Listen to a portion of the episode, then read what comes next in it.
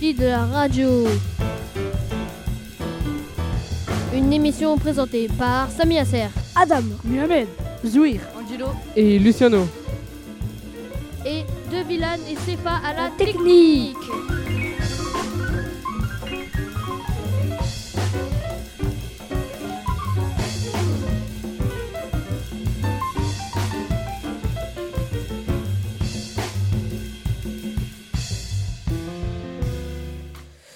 Bonjour à tous et bienvenue sur la Radio Léo. Je vous remercie fortement pour nous écouter en ce moment. Je vais laisser la parole à notre très cher ami Adam. Nous sommes en direct du Studio 103 pour la troisième fois pour faire une troisième émission de mercredi de la radio. Dehors, il fait vraiment très très froid. Restez au chaud, restez chez vous. Asseyez-vous, mettez des écharpes, des bonnets, des gants pour rester au chaud. Prenez euh, un chocolat chaud, mettez-vous sur votre canapé et écoutez la radio. Le sommaire. D'abord, il y a le cinéma. Nous allons parler d'Avatar. Puis, il y aura l'interview avec Madame Gillot, c'est une architecte. Puis, nous allons parler de la fast fashion, comment elle pollue. Puis, nous allons parler d'actualité internationale sur l'Ukraine, le crash de l'hélicoptère. Puis, nous allons faire un petit jeu de quiz sur les drapeaux et bien sûr, vous pouvez y répondre. Radio Léo. Bonjour à tout le monde et euh, Mohamed et Angelo vous- vous- vont vous présenter le film Avatar. Bonjour à tout le monde, j'espère que vous allez bien. Aujourd'hui, je vais vous parler du film Avatar euh, 2 qui est sorti il n'y a pas très très longtemps. C'est un film d'aventure, je ne vais pas vous spoiler, mais je vais vous raconter une petite partie du film. Les personnes qui jouent dans Avatar sont bleues. Et certains, certaines sont bleu clair. Les avatars habitent dans une jungle et soudain une guerre commence. Les humains contre les avatars. Après que les humains ont arrêté d'attaquer, une petite famille ont fui. Après de longs jours, de longues heures, ils se sont trouvés dans une île. Et c'est, ce moment-là qu'ils ont rencontré les avatars bleu clair. Les avatars bleus ont découvert plein de trucs, des animaux, euh, des animaux pour se déplacer sur l'eau et sous l'eau. Et comme par hasard, les humains ont décidé d'attaquer l'île. Les humains ont dit Où ils sont les avatars bleus? Répondez-moi, sinon on va vous tuer. Le roi de l'île, il a dit, il a dit Je sais pas où ils sont, laissez-nous, on n'a pas envie de mourir.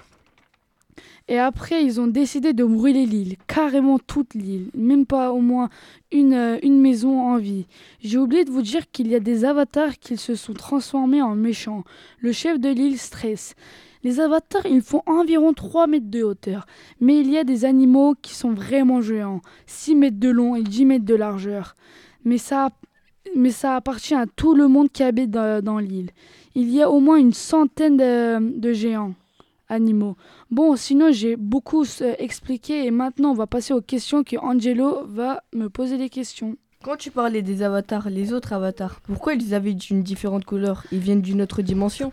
Non, ils viennent pas d'une autre dimension, mais euh, comme les avatars bleus foncés viennent d'une jungle, car ils sont pas dans le même. euh, par exemple, comment dire Par exemple, les bleus foncés habitaient dans une jungle et les bleus clairs ont habité, euh, habité dans une île. Du coup, il y a une différence de couleur. Et sinon, euh, je vous rappelle que, euh, entre parenthèses, les avatars bleu clair au début n'ont pas voulu prendre les, avatars bleu foncé car ils ont cru qu'ils étaient des méchants, qu'ils allaient, le, allaient brûler l'île et tout. Sinon, voilà. Mais pourquoi les avatars font 3 mètres de hauteur? Car en fait, ils viennent d'une autre dimension. Euh, en fait, ils viennent d'une autre planète euh, qui, euh, qui, a, qui a quelque chose comme ça. Il y a le roi et est-ce qu'il y a la reine? Oui, il y a la reine. J'ai pas trop parlé dans, dans la petite histoire que j'ai fait, mais oui, il y a. Pourquoi ils ont attaqué les avatars bleu clair?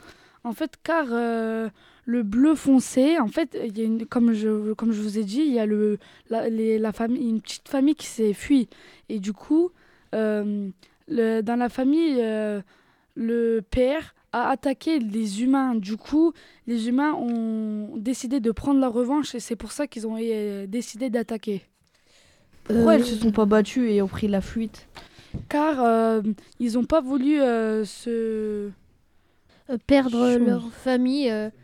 Parce que euh, perdre leur famille parce que si euh, parce que c'est celui qui coûte le plus cher. Et pour revenir à la question d'avant, en fait, en fait ils l'ont attaqué les, parce que euh, il y avait l'homme, il y avait l'homme euh, bleu foncé et c'était le mal. Il avait tué tout, il avait tué tout. Tous euh, ses compatriotes parce qu'avant lui c'était un humain c'était pas toujours un avatar. Donc et, et ils voulaient chercher à se venger. Donc ils ont ils ont ils ont attaqué les les les, avata- les avatars bleus parce qu'ils savaient qu'il était là-bas. Donc ils, ils- et parce qu'il y avait plusieurs îles. Donc ils étaient en, en train de chercher partout dans toutes les îles. Et aussi, il faut pas oublier que les autres qui viennent de monde, de monde extérieur, comme ils, disaient, comme ils disaient, le monde du ciel, en fait, eux, ils étaient, ils étaient, ils avaient pas la même force. Donc eux aussi, ils ont fait une transformation en avatar pour avoir la même force et les mêmes qualités qu'eux pour pouvoir se battre euh, pareil. Comment ils ont fait pour être méchants? Car en fait, euh, les humains, si, j'ai bien, si je sais bien, les humains ont, euh, ont pris des personnes et... Parce que moi, quand j'avais regardé le film, j'avais vu euh, les humains, ils avaient des, euh, des piqûres, euh, je sais pas il y a quoi. Je pense qu'il y a un produit qui les a fait devenir euh, méchants contre les avatars. Non, en fait, c'est juste que eux, les, les, les humains, en fait, ils voulaient faire, ils voulaient faire à manger, il n'y a que des robots. Que des robots, tout mange par des robots et tout, mais les autres, ils voulaient pas. Les avatars, ils voulaient pas, ils étaient... C'est comme s'ils étaient contre. Contre ça, parce que leur, leur nature, il a, il a, il a détruisé, il a construisé euh, quelque chose d'autre. Ils voulaient leur planète, en fait. Pourquoi les humains ont décidé d'attaquer les avatars? Mais en fait, euh, car euh, en fait, euh, comme Samia Ser il l'a dit, en fait, euh, l'homme, en fait, le mal dans la famille qui, a, qui ont fui, en fait, ils avaient attaqué euh, des euh, quoi déjà, Samy? Ses compatriotes. compatriotes ouais Ah voilà. parce qu'avant c'était un humain Pourquoi le roi de l'île, il n'a pas dit où se trouvaient les avatars bleus?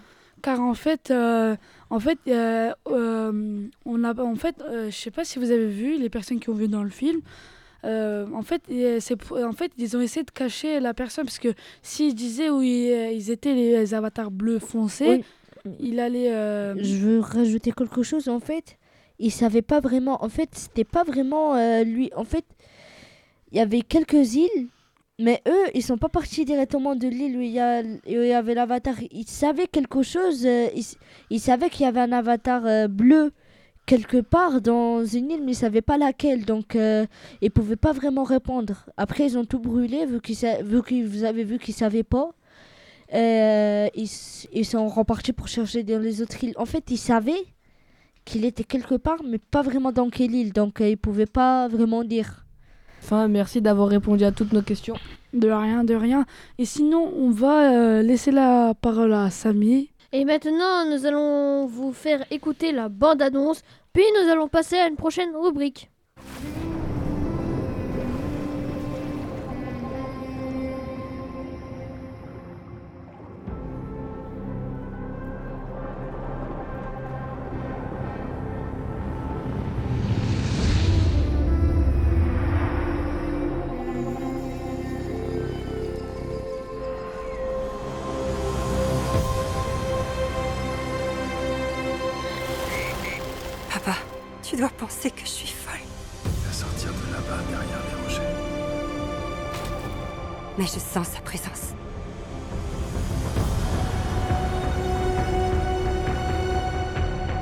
J'entends battre son cœur. Elle est là, tout près.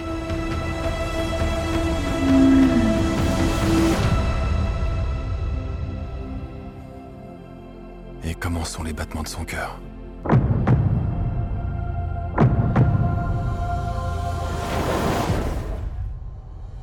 Puissant.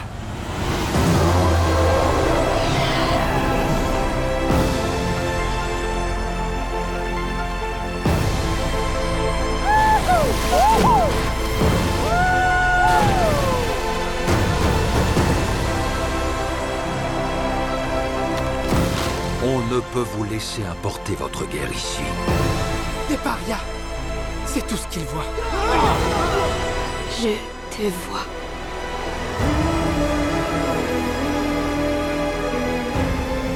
La voix de l'eau relie toutes choses. Avant la naissance et après la mort. C'est ici notre maison j'ai besoin de te savoir à mes côtés. J'ai besoin que tu sois forte.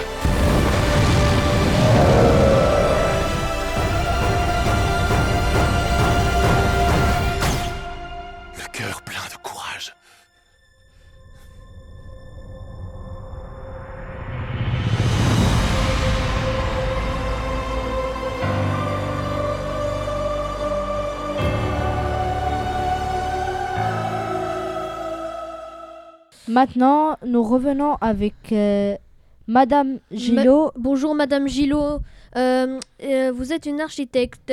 Pouvez-nous euh, expliquer votre métier? Bonjour tout le monde. Alors oui, je suis architecte. Le métier d'architecte consiste en la construction de bâtiments, depuis le rêve, l'imagination qu'on y a, jusqu'à la réalisation. D'accord. Nous avons la partie conception qui est en fait depuis le programme, c'est-à-dire que notre client nous dit, si on prend l'exemple d'une maison, je veux une, deux, trois chambres, une salle de bain, une cuisine, une grande terrasse. Voilà, c'est ce qu'on appellera un programme. Dans le cadre d'un collège, c'est il nous faut une classe de maths, de, de radio peut-être.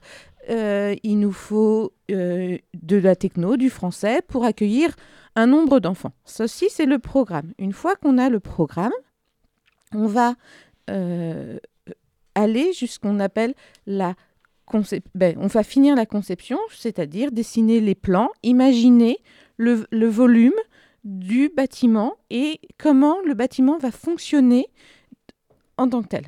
Après arrive une, une, une je sais plus compter, une deuxième étape euh, qui consiste à choisir les entreprises qui vont construire ce bâtiment-là et à euh, ce qu'on appelle une passation de marché, c'est-à-dire trouver l'entreprise qui le fera le mieux possible à un prix qui nous convient. Et enfin, la dernière étape, c'est de construire. Et là, c'est celle qu'on voit le plus souvent, c'est-à-dire que on aperçoit des grues, des maçons, des couvreurs et plein d'autres artisans qui vont réaliser les plans et, la- et le projet que nous avons dessiné en phase conception. D'accord. Pourquoi vous avez choisi ce métier?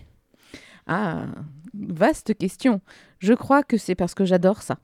Quelle étude faut-il faire pour euh, y parvenir? Alors, pour, pour pouvoir être architecte, il faut euh, entrer dans une école d'architecture. Et après cette école d'architecture, il faut atteindre un niveau master en architecture, c'est-à-dire cinq ans après le bac, après les études supérieures.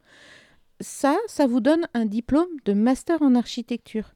Mais le métier d'architecte est un petit peu particulier. Il dépend de ce qu'on appelle un ordre, c'est-à-dire que c'est un, un organisme qui euh, garantit la qualité des architectes, qui vérifie que j'ai bien mon diplôme d'architecte. Il faut qu'on a différentes obligations et que je réponds à ces obligations-là. Et pour pouvoir m'inscrire à l'ordre, après mon master en architecture, j'ai dû valider de l'expérience professionnelle et retourner un petit peu à l'école pour une habilitation. Avec mon master en architecture, mon habilitation et tout un tas d'autres euh, documents qui me sont demandés par l'ordre des architectes, aujourd'hui, je peux être architecte. Depuis combien de temps vous êtes architecte?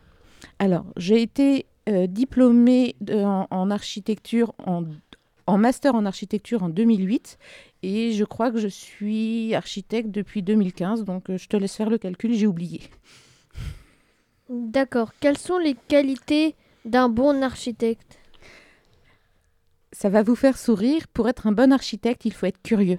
Il faut savoir regarder, savoir comment chercher, les- chercher à savoir, pardon, je vais y arriver, comment les choses fonctionnent, comment on vit dans un bâtiment, mais quel que soit le bâtiment, dans votre collège. Quel est votre plus gros projet dans les Ardennes?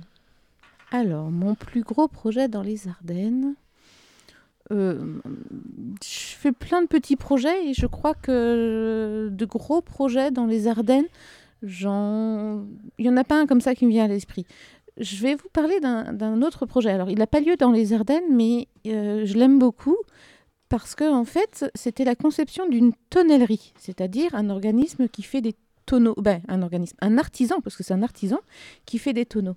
Et là où ça a été une véritable découverte, c'est que pour pouvoir construire cette tonnellerie, j'ai dû euh, comprendre toutes les étapes qui servaient à faire les tonneaux. Voilà. Et c'est un projet qui se situe dans la Marne. Qu'est-ce qui est particulier dans l'architecture locale? Alors, l'architecture ardennaise, c'est, Ard- la plus belle, on est d'accord Toute euh, proportion gardée. Non, je dois être un peu chauvine, je l'avoue. Euh, Pourquoi c'est la plus belle? Parce que c'est les Ardennes, on est d'accord Les Ardennes ne sont pas les plus belles? Alors, l'architecture locale a plusieurs particularités. Moi, je viens du sud des Ardennes. Le sud des Ardennes n'a pas la même couleur que le nord des Ardennes. On est plutôt, dans ma région, blanc, c'est plus plat, c'est moins vallonné qu'à Charleville et encore moins qu'à Givet.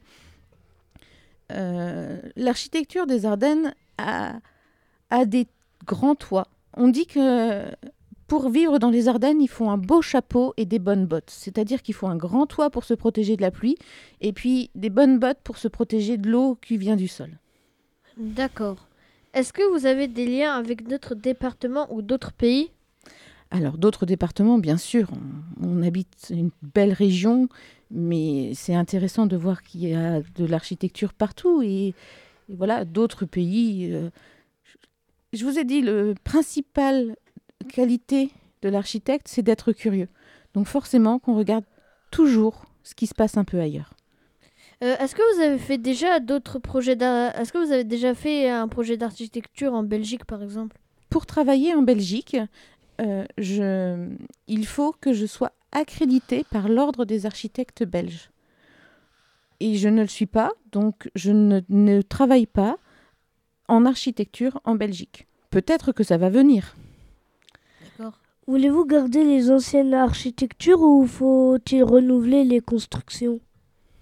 Je pense que toutes les architectures sont belles et, sont, euh, et ont un intérêt. Il faut conserver les anciennes et il faut en faire de nouvelles pour que euh, c'est le mélange qui fait la richesse de notre pays et c'est ce mélange-là qu'il faut préserver. On ne peut pas tout détruire ce qui est ancien, ça serait dommage, ça serait triste, et on ne peut pas euh, tout conserver aussi parce que l'architecture de 2023 est aussi très intéressante et a d'autres points forts que ce qu'on voit actuellement. Quelle est la plus vieille architecture que vous avez trouvée?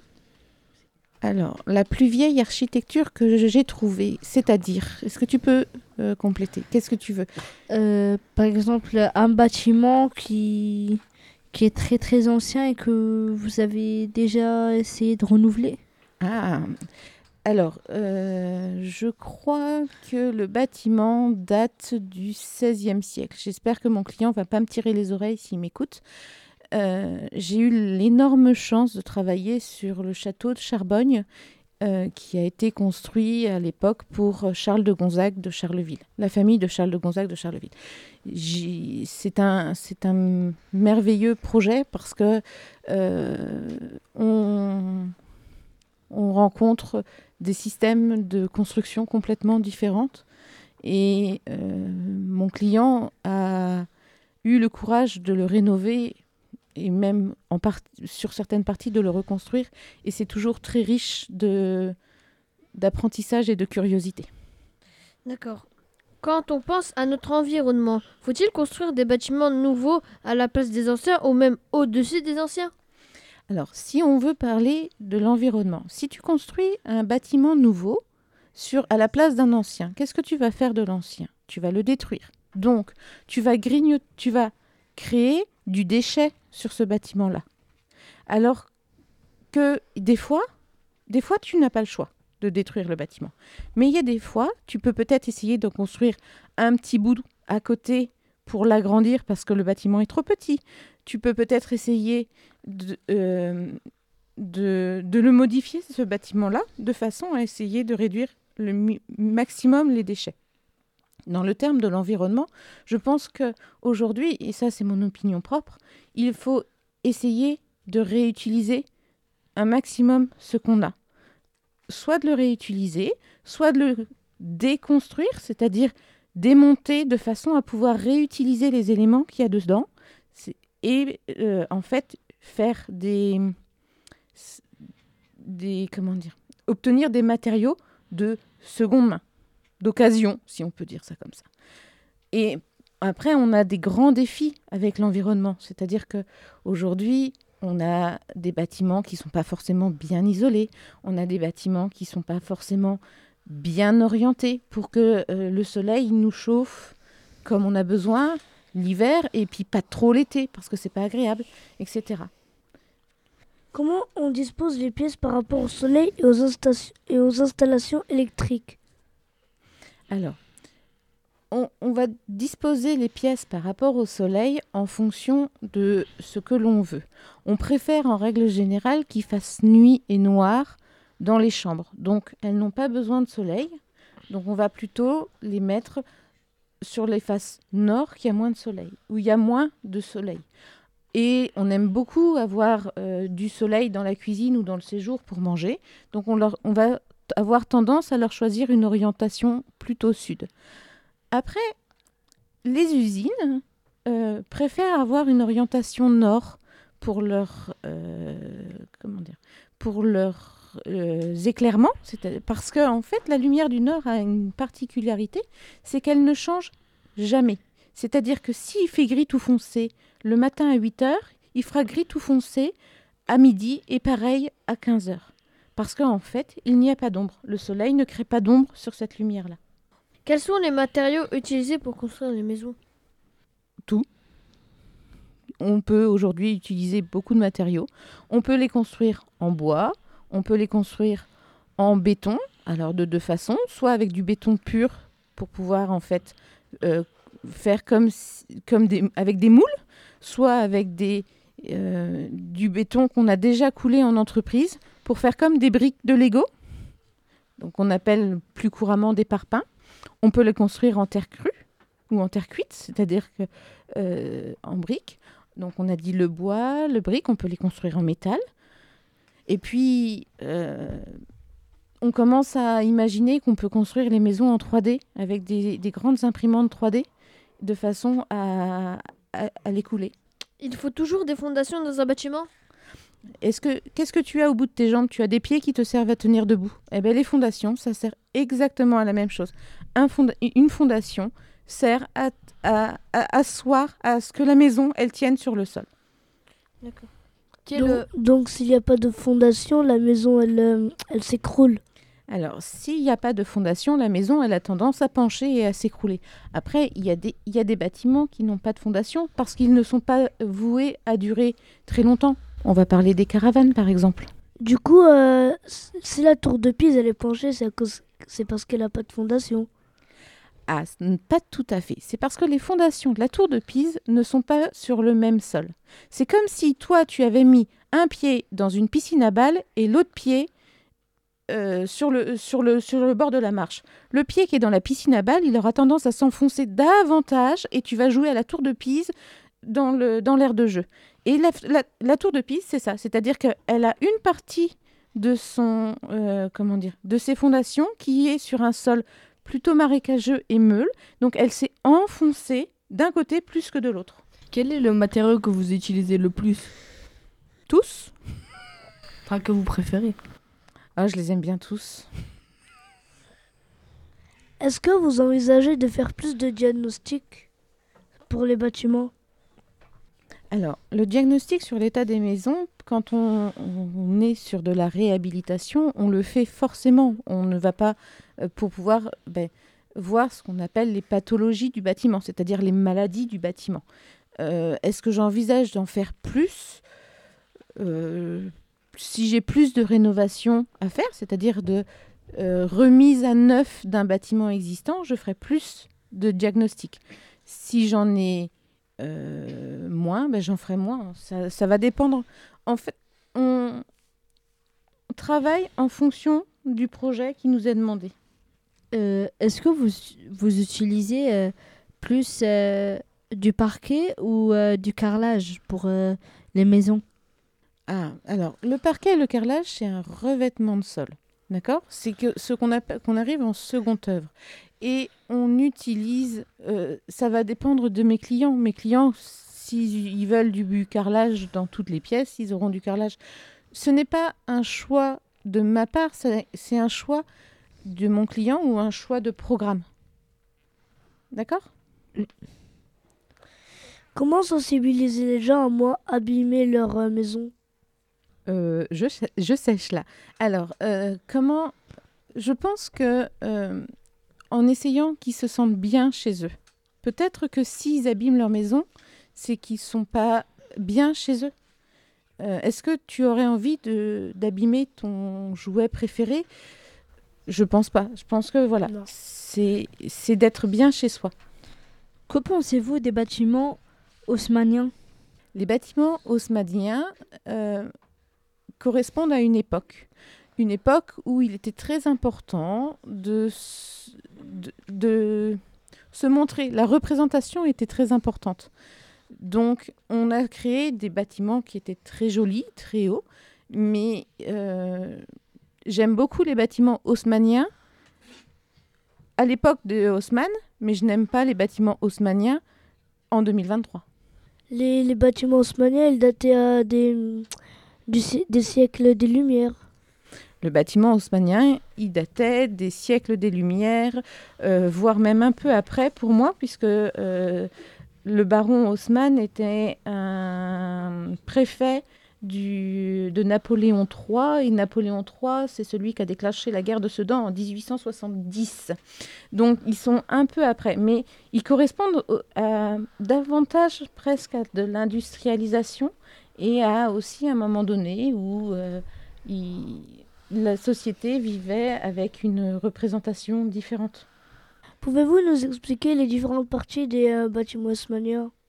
Alors, le bâtiment haussmannien, il se compose de euh, plusieurs parties. Alors, je, je suis en train de les compter. Donc, vous avez le rez-de-chaussée. Donc, C'est les bourgeois qui habitent euh, dans le rez-de-chaussée? non, le rez-de-chaussée, ce sont les magasins. Les magasins ou le commerce. Vous avez le rez-de-chaussée. Il y a l'entresol. L'entresol, c'est la partie où on va euh, stocker les, les matériaux, où on met le bureau de l'artisan qui travaille dans ces bâtiments haussmanniens. Ensuite, vous avez les étages. Les étages euh, des bourgeois. Et puis après, euh, il doit y avoir un troisième, une, une quatrième partie, pardon, je ne sais plus compter, qui, con- qui concerne des gens de modestes, euh, des gens modestes. Et enfin, dans les toits, il y a, dans les combles, il y a les chambres des, des bonnes et des, sous et des employés de maison. D'accord. Pensez-vous qu'on devrait créer des gratte-ciel en France? Je pense que la mode des gratte-ciel a... est passée. On... on a créé des gratte-ciel. Après, le gratte-ciel euh, n'est pas forcément une mauvaise idée en soi. C'est-à-dire que on empile les maisons ou les bâtiments les uns au-dessus des autres et on libère de l'espace pour avoir plus de plus de parcs, plus de d'espace libre, plus d'air de jeu, plus de place. Je ne sais pas si on, devrait ou on ne devrait pas. Je pense qu'il faut prendre les choses en fonction du moment où elles se présentent. Est-ce que c'est Est-ce qu'on peut innover davantage dans les bâtiments mieux que les gratte-ciel C'est possible. Ah, mais on a plein de, plein de choses pour innover. Plein de, euh, on, pourrait, on pourrait imaginer des, des bâtiments euh, qui, avec par exemple des, vitres qui se nettoient tout seuls, des bâtiments euh, avec des, des petits trous pour pouvoir. Alors ça existe plus ou moins, mais pour pouvoir y mettre des, ben, de la biodiversité, des insectes, des oiseaux. On pourrait imaginer. Des, des bâtiments euh, qui, euh, qui, en fait, ont la propriété de, de, de moins réverbérer le soleil de, pour pouvoir avoir moins de lumière.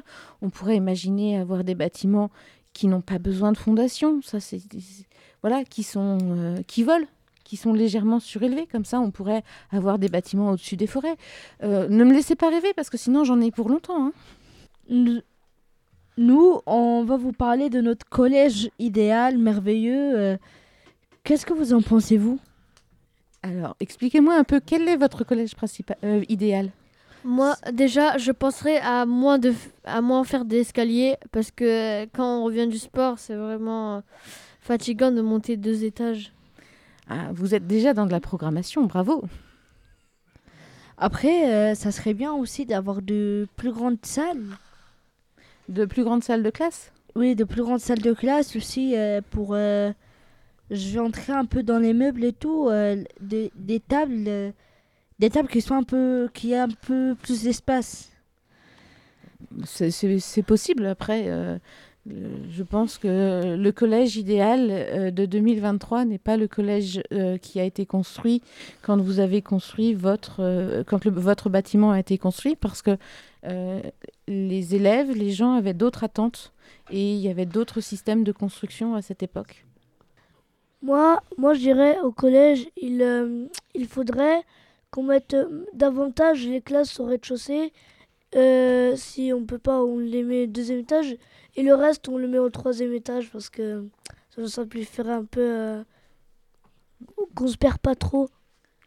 Ah, donc ton souci, euh, c'est que euh, tu as l'impression de te perdre au, Et dans ton aussi, collège.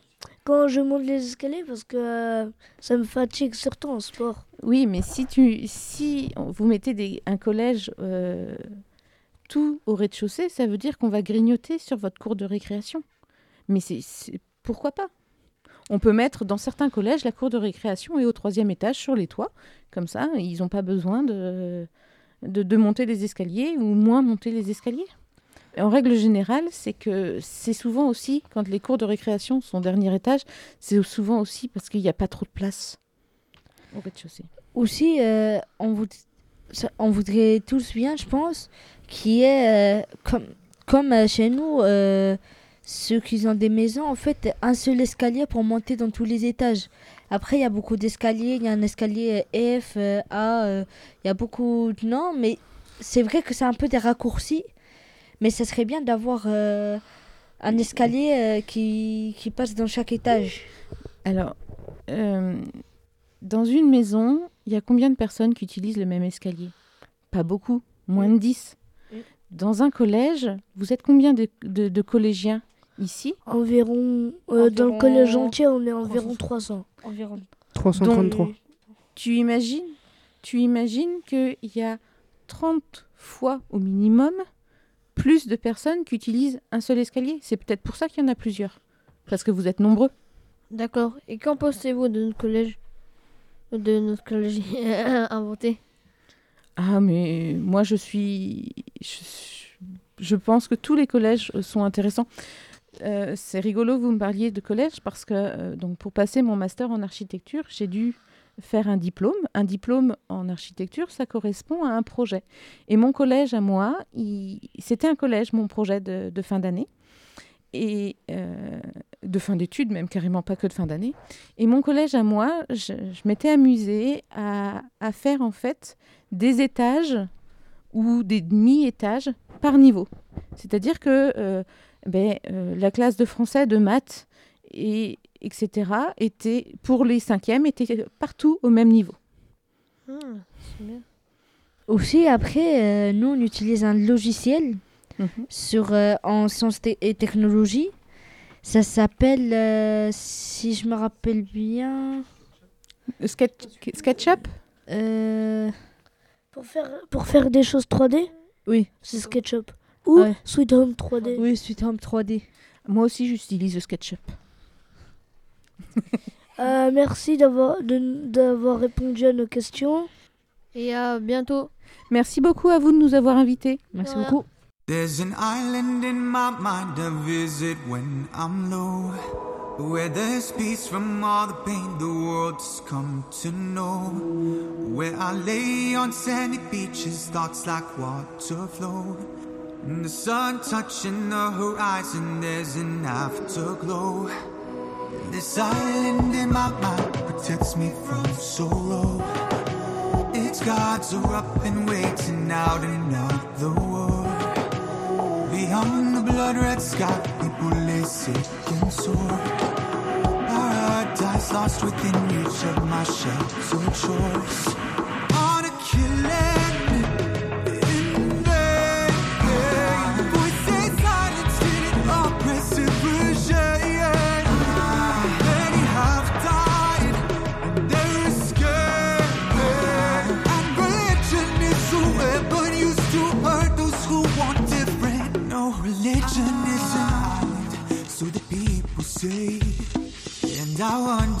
My island needs God anyway. Trying to be blissfully unaware of its lies. It ain't real unless I see it with my own two eyes. Still, I pray for all those hurting in their own confines. Feeling privileged yet powerless on the safe side. Staring at the stars that bind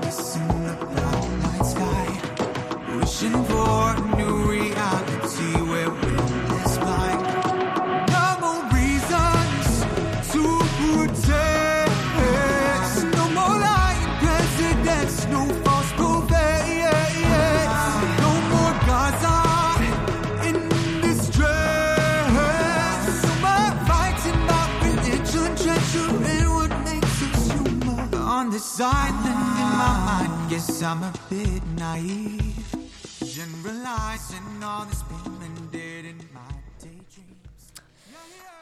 Nous revoilà, nous allons parler de la fast fashion. Je vais vous traduire, ça veut dire la mode rapide et nous allons vous parler comment elle infecte l'environnement.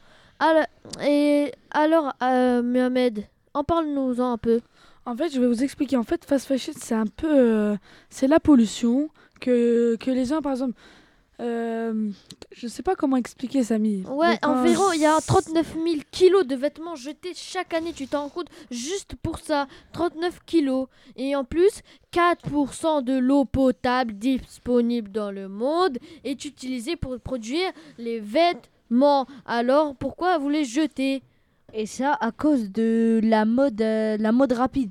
On n'a Ouais. pas, on n'a pas trop dit la définition, mais c'est la mode rapide. Par exemple, euh, demain, il y a, y a une mode, euh, par exemple, euh, il y a un nouveau pantalon qui sort.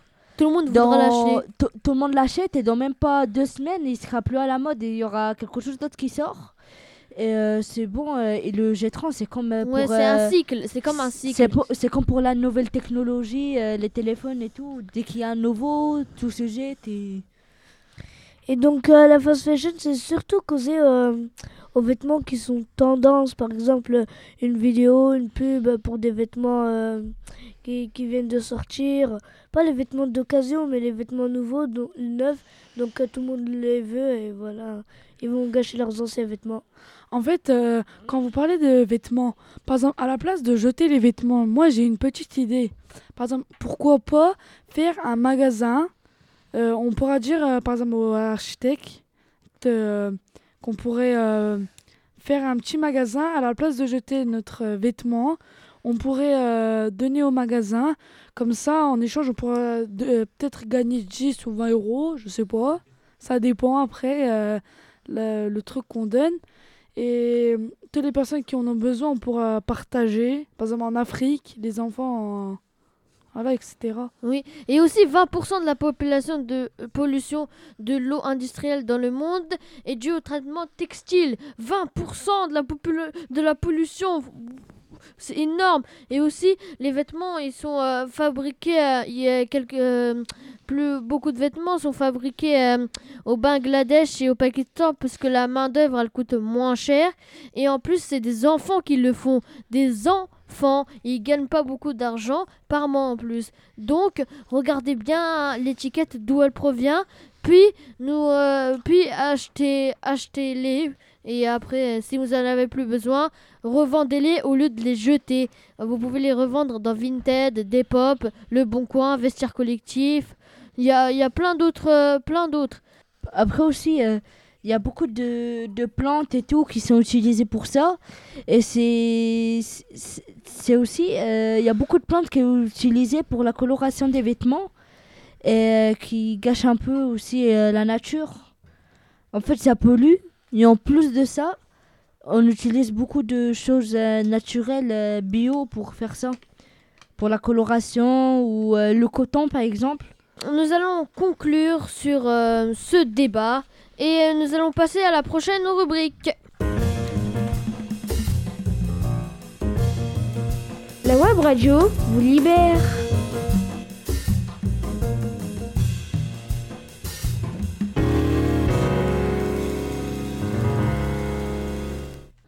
Nous parlons de l'actualité internationale en Ukraine. Nous allons voulu revenir sur l'accident d'hélicoptère qui a eu lieu la semaine dernière et dans lequel plusieurs personnes ont trouvé la mort, dont le ministre de la Défense ukrainienne. Et oui, Denis Monstrisky, le ministre de l'Ukraine, il avait 42 ans.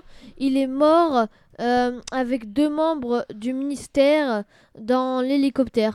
Selon les premières informations, l'avion a craché sur l'école maternelle près de Kiev car il y avait du brouillard.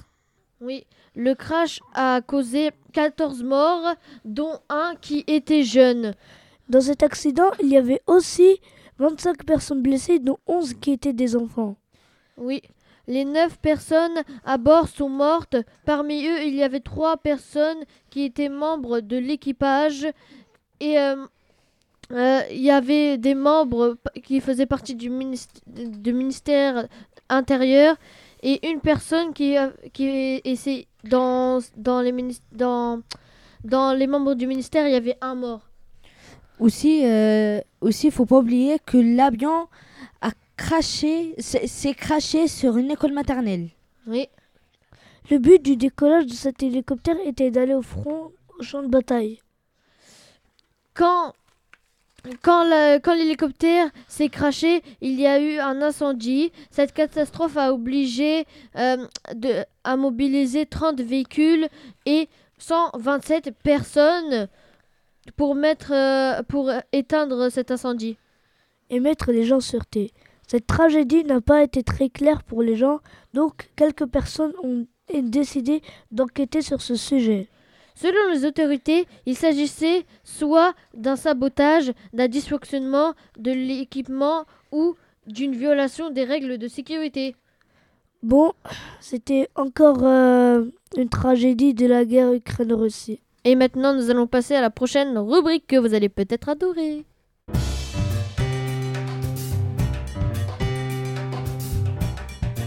Radio Léo. Voilà, et maintenant nous allons faire un quiz sur les drapeaux du monde. Et j'espère que vous êtes prêts. Il y a quelques-uns qui sont compliqués. Alors je vais commencer par vous parler de mon drapeau qui... Le... En fait, d'abord, c'est un Hmm. drapeau qui présente trois bandes verticales de même largeur. La première couleur, c'est celle qui représente l'espoir d'un monde meilleur. Ou les forêts des montagnes. La deuxième. Euh, Samy, ça serait pas l'Italie? Si. La deuxième couleur est celle de la pureté ou de la neige qui recouvre les montagnes. La troisième couleur, c'est celle du don de soi ou des ma- martyrs tombés pour la liberté. Le prochain, c'est qui Le deuxième? Angelo. Ce drapeau représente un champ rouge grenat traversé en son centre par une étroite bande horizontale blanche. Le grenat rappelle les tissus teints de jus de mûre portés par les guerriers de ce pays au XIIIe siècle. C'est un petit pays qui fait partie des pays baltes. C'est- Ça serait pas la Lituanie? Non, Ce serait pas l'Estonie? Non, Hmm, La Russie peut-être? Pays baltes. c'était la Euh, Lettonie. Ah, oui, non, la je, Lettonie. je suis passé à côté moi. Moi aussi. Le troisième, Muhammad. Moi, le mien, je pense que ça va être dur pour vous. C'est un drapeau sur blond, sur euh, fond bleu foncé. Dans le coin supérieur gauche, on peut voir le drapeau anglais. À droite, il y a quatre étoiles Moi je sais. rouges qui présentent la constellation de la Croix du Sud, visible dans l'hémisphère sud, là où se trouve le pays que Ça nous cherchons. C'est la Nouvelle-Zélande qui a été colonisée par euh, les Royaumes-Unis. Le quatrième qui est C'est moi. Luciano. Mon- Non, c'est moi. Ah ben vas-y Adam, euh, je te laisse après c'est moi. Ça va être un difficile. C'est un drapeau composé de trois bandes horizontales. La bande du haut, la bande du haut est de la couleur de l'héroïsme et de la justice. La bande du milieu représente la pureté et la paix. Celle du bas est de la couleur de la vérité et de la liberté, et aussi la couleur de la mer. Au centre, quand le drapeau est à l'endroit, on peut voir l'étoile de mai avec une couronne verte. Mais de l'autre côté, à la place de l'étoile, on peut, on peut voir un lion assis avec un bonnet phrygien, euh, un bonnet français, au-dessus de lui. C'est l'un des rares pays qui a deux faces différentes pour son drapeau. Et j'ai un indice pour vous, c'est un, un pays hispanophone. Euh, Nicaragua? Non. C'est un pays qui est hispanophone mais qui n'est pas en Europe. C'est pas l'Uruguay? Non. L'Équateur. Non, c'est un drapeau au milieu de la bande qui a la couleur de la pureté. Il y a un signe, avec, on peut voir l'étoile, couronne verte, et un lion avec le bonnet phrygien, le, bon- le bonnet de la Révolution française, si je me trompe pas. T'as pas une idée? J'en ai deux, mais je sais pas si c'est bon. Tu peux les dire. Le premier, c'est qu'à. Euh... Ah, j'ai oublié, attends. Mais sinon, le deuxième, c'est l'Amérique du Sud, mais je pense pas que c'est ça. Non, un pays. Haïti. C'est Haïti. Non, ça, c'est- ça c'est des Caraïbes. Ouais, c'est bon, c'est pas peut de préciser. Bah, tu peux dire la réponse. Si euh, vous l'avez pas trouvé, je peux vous. Euh, la dire- première lettre, la première lettre. Ce que je P- dire. Paraguay. Oui, C'est un pays, ça? Oui, c'est un pays. Bien joué Zouir. Zuir, quand t'avais dit Uruguay, t'étais passé juste à côté. Et euh, le dernier, c'est Luciano. Alors, c'est un drapeau rouge avec une croix blanche qui s'étend jusqu'au bord. La croix scandinave. Euh, Est-ce que c'est le Danemark? Mais t'es trop fort Euh, Je termine quand même. Ah, mais J'allais dire. Elle est décalée à gauche du drapeau. La même croix se trouve sur les drapeaux suédois, norvégiens, finlandais et islandais. Ce, drapeau est nommé Dan... Danbrog. À Dunborg. Ça signifie vêtements rouges. Et du coup, c'était bien le Danemark. Et oui, et, trouvé. et maintenant nous allons conclure sur cette fin de quiz.